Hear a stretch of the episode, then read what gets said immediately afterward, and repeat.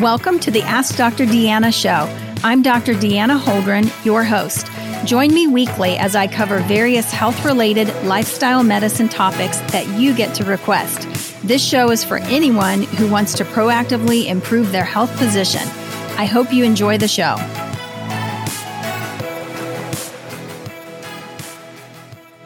Hey everybody, I'm excited that you are with me today. We are starting a brand new series that I'm excited about.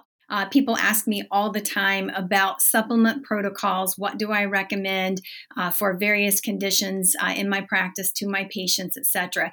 And so I thought it would be great to take this next series and just go through some of those supplement protocols, what I recommend, and just give you some of that information. So so you'll definitely want to have a pen and pencil out as you go through this session, or just go back and listen again and jot some things down.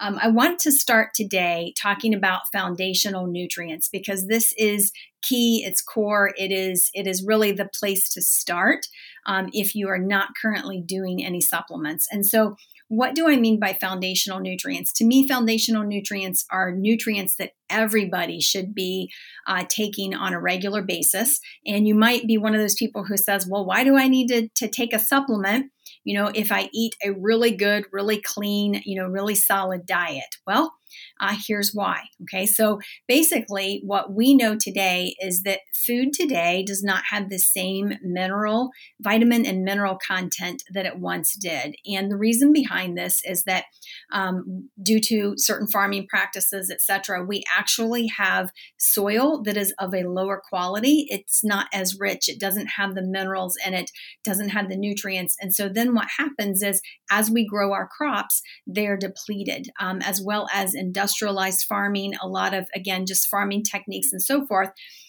We have, you know, more food, for example, but just with, it's not a higher quality food. It's actually deplete of certain vitamins and minerals. And there are studies that you can look at that will look at, you know, a basic orange, for example, and the amount of vitamin C that it had, say, 50 years ago compared to what you can, you know, get from an orange today.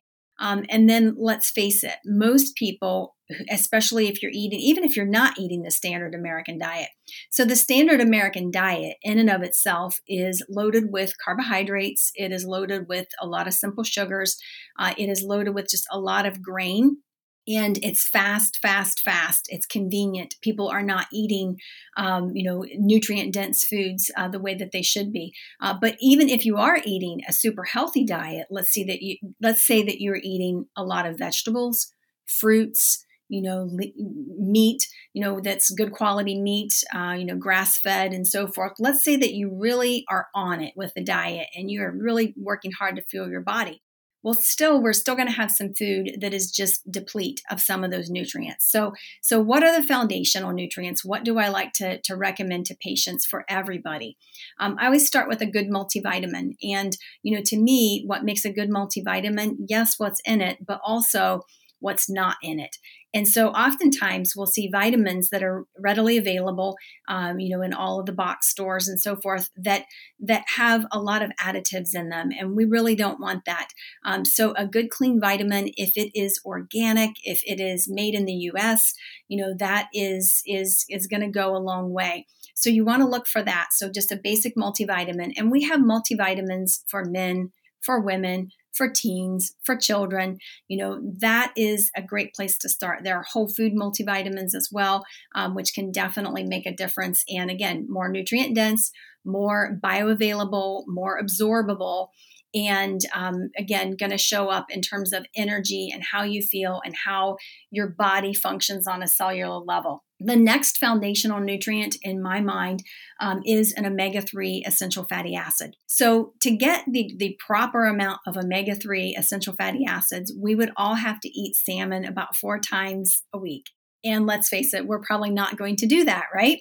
So taking a daily omega-3 is fantastic. This is one of my favorite nutrients. And the reason is that it is fantastic for the brain. You can actually put it in that nootropic category, that brain-enhancing category. It's fantastic for the brain because it helps the brain. It is actually the preferred fuel source. It's the repair source. When you look at how we do repair work for the central nervous system, we use fats for repair. And omega-3 essential fats are the best fat to be using as a repair. If our body doesn't have omega-3s, we actually will use trans fats if you're eating those to do repairs, and it's just not going to be the same. When I say repair, specifically what I'm talking about is there is something called myelin sheath that basically wraps nerves that run through our body. And when myelin sheath gets damaged or short-circuited, if you will, the body will do repair work at the cellular level to repair that wrapping or that coating, that myelin sheath, and it will use omega-3 essential fatty acids to do that. And again, if you don't have those on board in your system, then it will use trans fats or whatever you have. So why do they call them essential fatty acids? They call them essential fatty acids because it's essential that we get them in our diet. We can't make them. My body does not have the ability, nor does yours, to make these essential fatty acids. Therefore, we have to eat them. We have to ingest them in the diet. So that's just the way that it goes. So omega-3s, fantastic for the central nervous system, wonderful for the brain. I have seen studies, even dementia studies, where they are looking at a certain protein that builds up in the brain, contributing to a certain type of dementia. And omega-3s will actually help to reduce that protein content in the brain and will help that. In addition, omega-3s are fantastic from the standpoint of repairing your gut. So for a lot of people, when their gut is a mess, let's say they're sensitive to gluten, we know about 50% of us have a gluten sensitivity. So when people are sensitive to gluten, they end up with sort of like an intestinal road rash, okay? So it is where the inside of the GI system is just irritated, it's inflamed.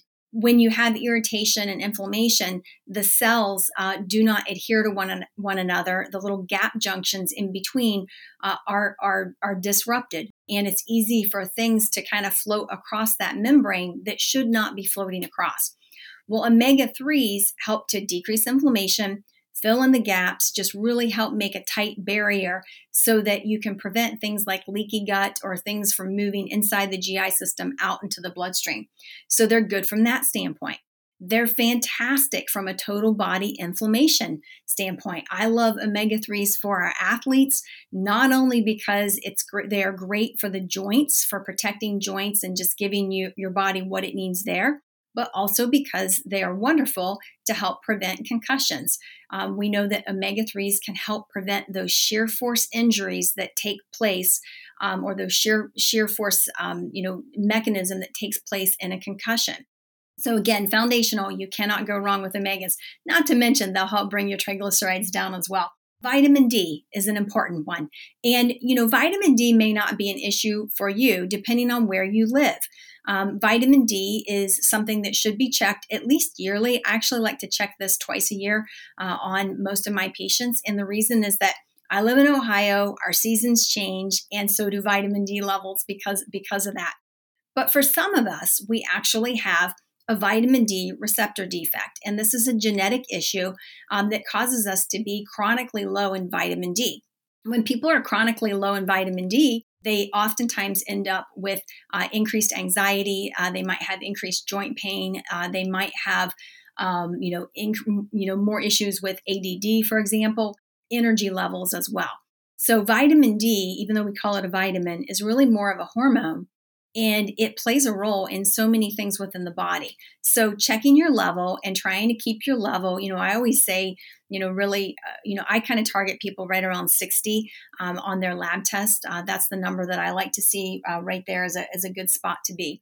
So vitamin D becomes important. It's great for bones as well, for overall bone health. And I believe that it contributes to some of your metabolism issues and can kind of help from the standpoint of, maybe helping prevent insulin resistance as well. There are some great studies out there on vitamin D with asthma.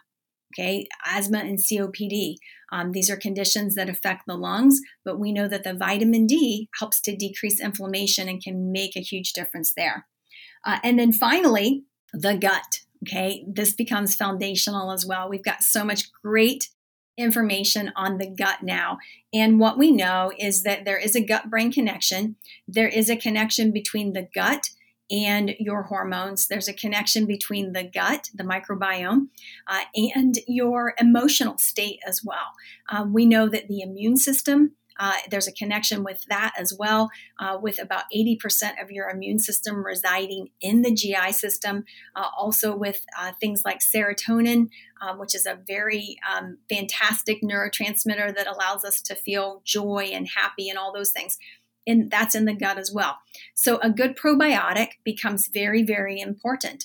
And some people get their probiotics from food sources. Okay, from fermented foods, which is sort of a lost art. That's a whole nother, episode in and of itself. And then some people supplement. I like Bacillus coagulans. That is something that I supplement with daily. I take a Bacillus coagulans probiotic every day. And part of that is that I know how important it is to keep my gut healthy. I know how important it is to help protect myself from things that I might be exposed to as a physician, and that we're all really exposed to out and about. So I want to protect myself, and that becomes a really, really key part of that. And we'll talk more about that in our segment on the gut. But these are, again, just foundational nutrients, the place to start. Where do I start? What do I want to include? And how do I make this work? How do I help my body to feel good? How do I help my body to function, at the highest level that I can? And this is a great place to start. So I hope you'll join us next week. We're going to talk about my supplement protocol, some of the things that I recommend for inflammation specifically. We're going to be talking a lot about joint inflammation. And I always say inflammation, if you treat inflammation, you're treating so many conditions within the body, so many conditions, so many diseases, because it's not just the arthritis that's inflammation. A lot of times what's going on in the gut, that's inflammation. A lot of times what's going on in the brain, they now call, dementia is a form of inflammation in the brain. And then, of course, the heart, there's inflammation there, the lungs. And so we're going to look at inflammation and how do we drive that down and look at some specific lab parameters that we can affect with some healthy supplements as well. So thanks so much for joining today. I hope you'll plug in next week as well.